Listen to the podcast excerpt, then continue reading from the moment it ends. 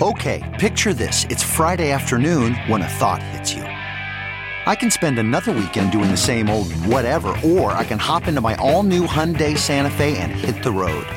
With available HTRAC, all wheel drive, and three row seating, my whole family can head deep into the wild. Conquer the weekend in the all new Hyundai Santa Fe. Visit HyundaiUSA.com or call 562 for more details. Hyundai, there's joy in every journey. Welcome, Welcome, welcome. to Soundcheck. The stories behind the chorus. This is Soundcheck. We've got Matt Stansberry of Matt Stansberry and the Romance, and he's from Oklahoma City. Is your whole band from Oklahoma City? Pretty much, yeah. Pretty much all from Oklahoma City. All Or area, Oklahoma City area. several of you, because I know it's a it's a large group. Um, I have nine pieces, but right now it's seven pieces. But you've had more more than that, right? 10, we've had 11. At, at one point, we've had a show where we've had 14 or 15 people on stage at one point. So, yeah, it's just kind of scales up and down a little bit.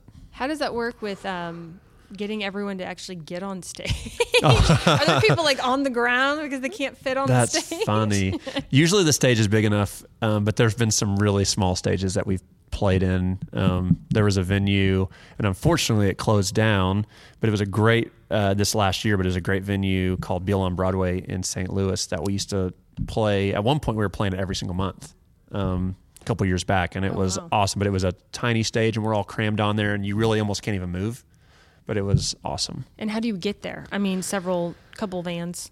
No, we'd have a yeah, we'd all fit in one van and a trailer. So a 15 passenger van and a trailer. That is impressive. It's fun. It's it's the life on the road of a musician, right? Mm-hmm. Yep. Okay, and you actually just uh, released an EP, a solo EP Mm-hmm. this year uh, called Just Me. Yeah, earlier this year we recorded it at um, in Edmond at the Music Group Studios. Um, a good friend of mine named LG Hamilton. Um, he's one of the uh, co-owners there. He's a producer, engineer, really awesome guy. So this was just kind of me sit, sitting down with him and recording these handful of songs. I believe it's six songs, and uh, one of them's a cover of a U2 song Which called one? Pride Oh yeah. and so just a kind of a chilled, mellow version of that. Um, then Beca- Did you pick that song because you just like how it sounds, or was there a reason behind that? Because their songs have they're usually um, either political or human interest. Something Mm-hmm. there's something behind it. it checked all the boxes for me. Like I, I like the message, um, so that's important. It felt authentic for me to, to sing, it. I felt like I could sing it and sell it. Because sometimes I really like songs, and like just to go off on a tangent for a second. Like I've been listening to a lot of Hank Williams Sr. lately, Nice. and I really like the songs. But most like uh, there's a good chunk of them like like I couldn't sing. There's a tear in my beer as I'm crying for you. dear." It just would feel like not genuine to me because that's just it just doesn't feel authentic. But some of the songs do. So, but with with uh, with U2, I feel like a lot of the songs I I can buy into the message and it feels authentic to me. Um, so that was kind of the reason. And also, I just I felt like I could do a different version of it, uh, make it my own. So Yeah. that kind of felt good. And then I could actually feel like I could perform it and sing it and everything. Um, and then uh, the majority of the songs were actually f- uh, solo stripped down romance songs. So instead of having all the horns and all the production, it's just you know me at a, with a guitar or me with a piano. How'd Mm. that feel to go in the studio and it, and have that stripped down, um, you know, version of your music whenever you're so used to all these big sounds behind you? Um, it was it was really nice. So we're actually what the catalyst for it all was. Um, there's a film called The Stand-In, and they we talked to them about using a. There's a song called Love Wins that I that I wrote, and it's a full band version. And for the closing credits of that film, we talked about doing a reimagined reimagined version of Love Wins. So we thought about you know almost thinking about it. Not that I sound like him at all, but like a John Legend type thing of like, what if it was piano and and I'm not really a piano player, but I can kind of dabble at. I mean, I can play it, but I'm not a piano player. Like I'm not great. Um, but what if we did it from more of a singer songwriter perspective kind of feel? And so that was the catalyst. And so why we were going to go do that, we were like, what if we did a few other songs and then just maybe turned it into an EP? Um, it w- so it was kind of a surprise project. It wasn't like slated as here's what I want to I want to go do this stripped down thing. So um, while we were doing it, it was like a few of the songs that I'd written before. I just felt like these could be interesting, um, and maybe the right audience would enjoy because not you know if somebody really likes the full band version of what we do, they may not like the stripped down version. But I've actually had like a few shows where I'll do like a solo song or two, and a few people would say, "I really like just hearing you do that." You know, every now and then. That's kind of cool. So, so I just thought maybe there's a few people that could enjoy the songs just kind of in the most raw form. Um, since we're talking about your new music, why don't we just play some of it? Do you want to play Okay. a song? Yeah. What do you want to play? Um, let's play something off the off of Just Me. Um, I'm trying to think of which one to do. Let's do Love Wins. Love wins because yes, it does. It's actually my two-year wedding anniversary. So this is awesome, very appropriate, and you're Perfect. hearing Matt Stansberry right here on Soundcheck.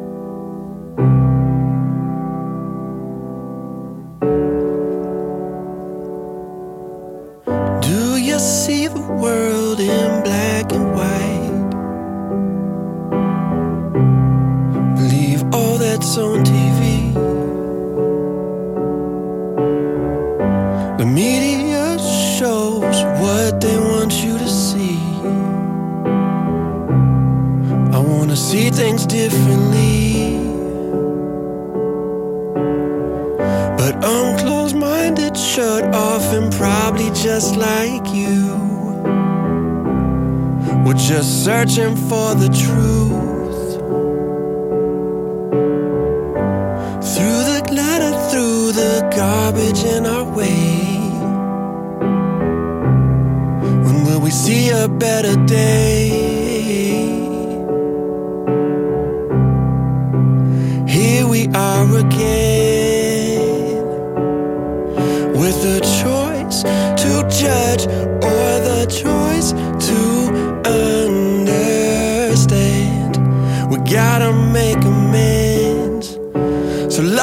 In the end.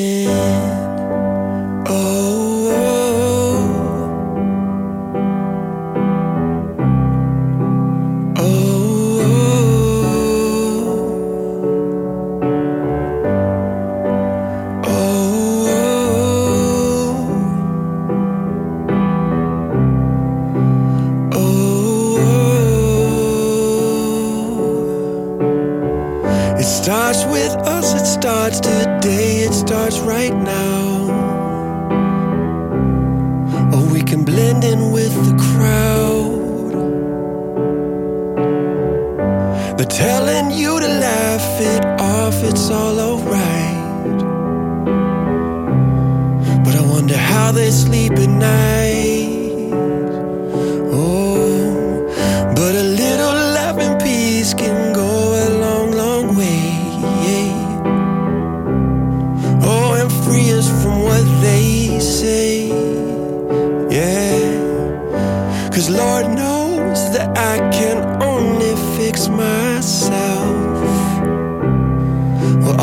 Ask is that you help. Mm. Oh, here we are again with a choice to judge or the choice to understand. It's on our shoulders again, love, with a choice to judge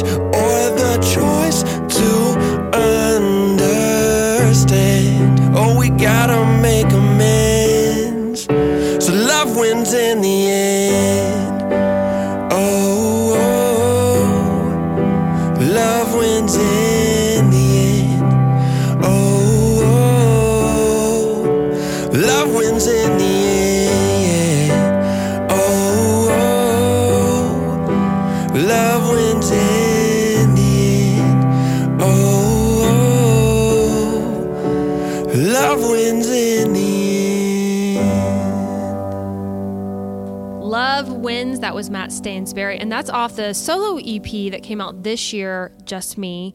Uh, I mean, it's obvious what the song's about. It's called it's about love, but do you want to talk specifically about? This is so you got to think about this too. So this is pre um, like legislation for equal rights marriages and things like that. So it wasn't written with that in mind. It's it's been um, like the film the, the Stand In. It's that's the theme of that film, and it fits. It just ha- it really has happened to fit perfectly with that. but it wasn't written for that or that community specifically. Um, really, the idea was just it's really about. This is the common theme and why it works in that in that place is because it's about not judging people and trying to understand where people are coming from. So that's really the the whole kind of centerpiece to that song. And as I was writing about that idea of no judgment thing, it just sort of like what combats that. It's like love does, and love wins in, in that scenario. So love wins in the end is kind of the theme. Yeah, love, kindness, uh, forgiveness. I mean, the you know, Mm-hmm. there's a, a lot of things I think uh, we could do more of right Totally. now. Mm-hmm. And we all need a reminder. Is you hear it over and over, and it sounds like okay, everybody's talking about these things, but it's easier said than done too. Mm-hmm. Yeah, especially I feel like with social media and just how easy it is for people to put themselves out there, but then Mm-hmm. for people to respond to that in whatever judgment they might have. Totally. Yeah, I That's a good point. I feel it. Sorry, we're getting really deep here. Um, I was looking at some Back of- to music. right. I was looking at some of your influences um, on your Facebook page. Mm-hmm. I mean, it's anywhere from Aretha Franklin to Oh, Jimi yeah. Hendrix to the Bee Gees. You said that you've been listening to Hank Williams Sr. right yeah, now. I've been on a country kick. Like, what got you started in wanting to pursue playing music? Oh, so that's a great question. So, um, and this will make sense for the whole uh, the Hank Williams kick too. Here in a second. So, I grew up in a musical family. Um, my great grandfather, um, he came here through through the land run and all that kind of stuff, and then he uh, traveled around doing like music school around the U.S. He would travel and then come back, and a lot of it was like old hymns and that kind of thing. Then my grandfather.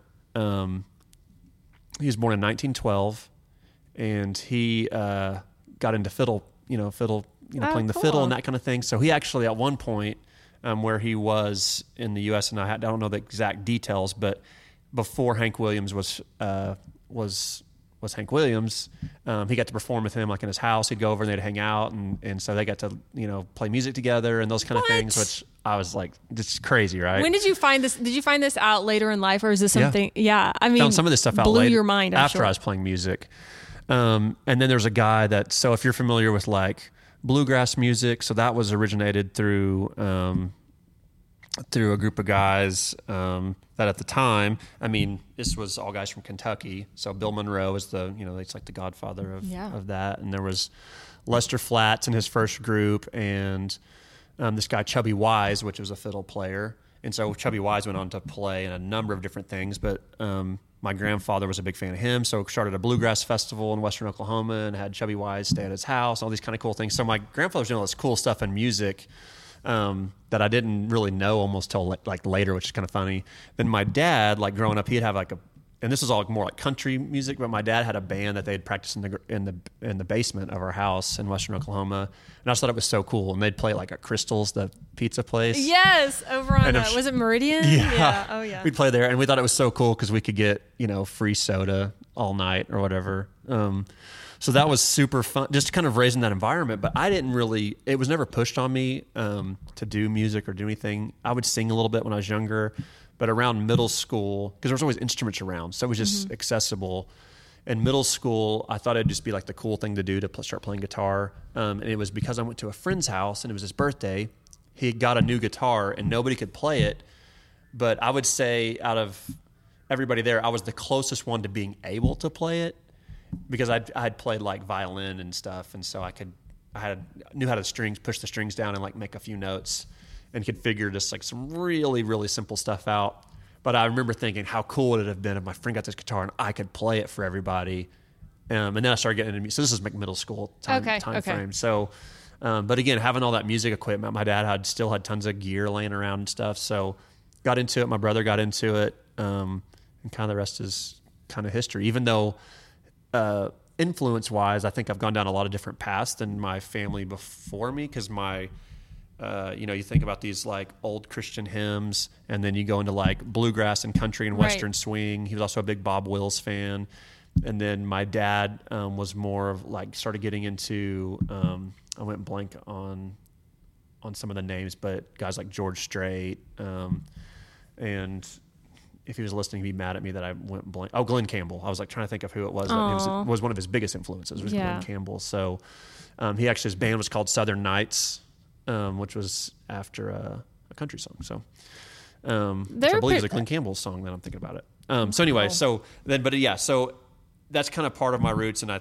I think as I get older, I appreciate more of that, mm-hmm. of where they've kind of came from musically, and and so I've gone back more recently and started listening to a lot of the stuff that they enjoyed. So you're listening to Hank Williams because of your background or your family's background. Mm-hmm. That's cool. or being attracted. And same thing with Bob Wills. Like there's songs that they would play growing up, and I didn't really know who p- played them. Like, and it because they were really pretty old. And so if you look at some of the stuff, it's from like the 30s, 40s, and it's just really old, you know, really early country stuff. And so my dad knew it because he was playing with my grandfather, but my grandfather actually passed away right when I started getting into music. So he we never got to really have that dialogue. So I'm kind of having that dialogue in a in a sense with him now, you know, later and kind of later down the road. But That's really cool.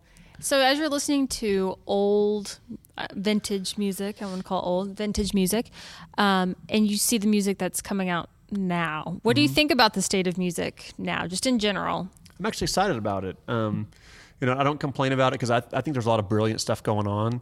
Um, the stuff that it doesn't always get yeah front and center on like pop radio, but that's not what it's for. You know, it's it's probably not supposed to be there. Um, but I, you know, I mean, just even you see like Kacey Musgraves record getting album of the year. I thought that was an awesome record. Um, I really do like her, and it's cool. not even my type of sound typically, but yeah, me too. she's so talented. Yeah, it kind of spans uh, more of a universal, I don't know, genre. I think, Yeah. um, and she's just so talented.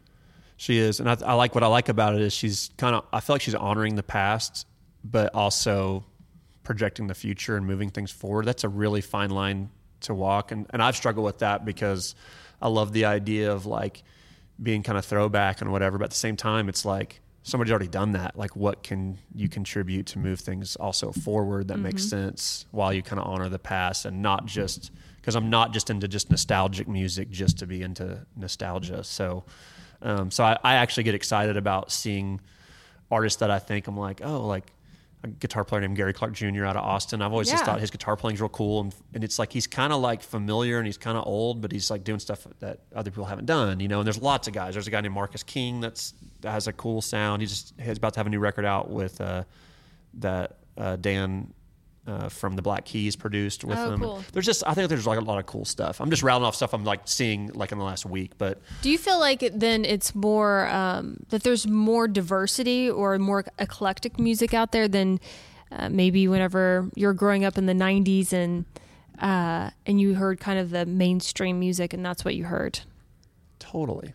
I think things have different. They live in different places. Um, you know, I kind of grew up through the '90s, part partially, and I, uh, like, I got real into Nirvana back in the day and all that kind of stuff. And it was cool because some of that stuff was, you know, anything that you heard was, and radio was different though. I think it was playing a broader breadth of things. Now I think things are a little bit more segmented, but it's all there if you look for it. Like, there's really cool if you're into jazz. There's some great modern jazz artists out there. If you're into folk music, there's an amazing folk music scene, and there's a lot of great Oklahomans a part of that. Like you know, so there's just there's a lot of really good stuff out there. So I'm actually excited about it. It's just maybe sometimes it can be tougher to find if you're not, especially if you're not looking for it. That's what I was to say. I feel like with you know all this digital streaming, it's um, it's good and bad. Like I don't want things just to be fed to me and like this is what you're going to listen to because this is what the radio station says that you need to listen to because that's what the record label says that they should start playing. Um, and but it's also more difficult to discover music. I feel like because there is so much of it out there, um, and then and uh, there's a lot of singles. Like Yeah. I feel like you listen to one song from a band, Totally. and then you listen to a different song song from a different band, and so uh, it really takes some some work to to find everything that's out there. But there's so much talent. There is. There is. There's a great kind of. I would say it's. You could kind of say it's like a case study. This band called Vulfpeck. I don't know if you've heard of them. They're this off the radar band in a way, but they also just sold out Madison Square Garden in New York, and they're they have no record deal. They just kind of did everything on their own, built this whole scene, and it's kind of this real funky.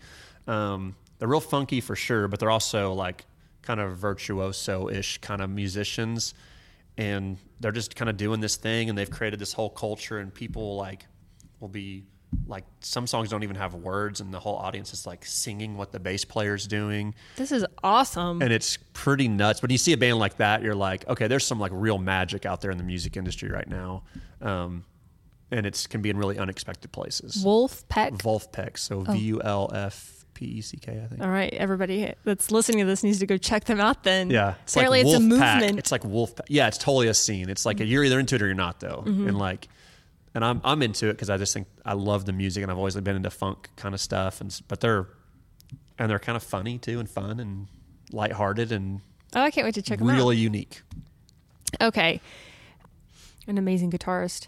in there. Real quick before we head out, because I think that this is really interesting. Um, how you got in touch with Sun Records Oh yeah. and for that PBS special back in 2015. Tell us a little bit Yeah. about how that hear the happened. story? Yeah. Um, are you familiar with the story at all? How that, how that No. happened? Okay, so I mean, I read the bio. I read. I read your. so you heard a little bit about a little it. Bit, so yeah, I'll I'll, I'll give you a slightly longer winded version of that. Um, so yeah, so we actually played in I forgot what year it was now, but we went to go play our first show in Memphis, and I think we played at Hard Rock on like Beale Street or something.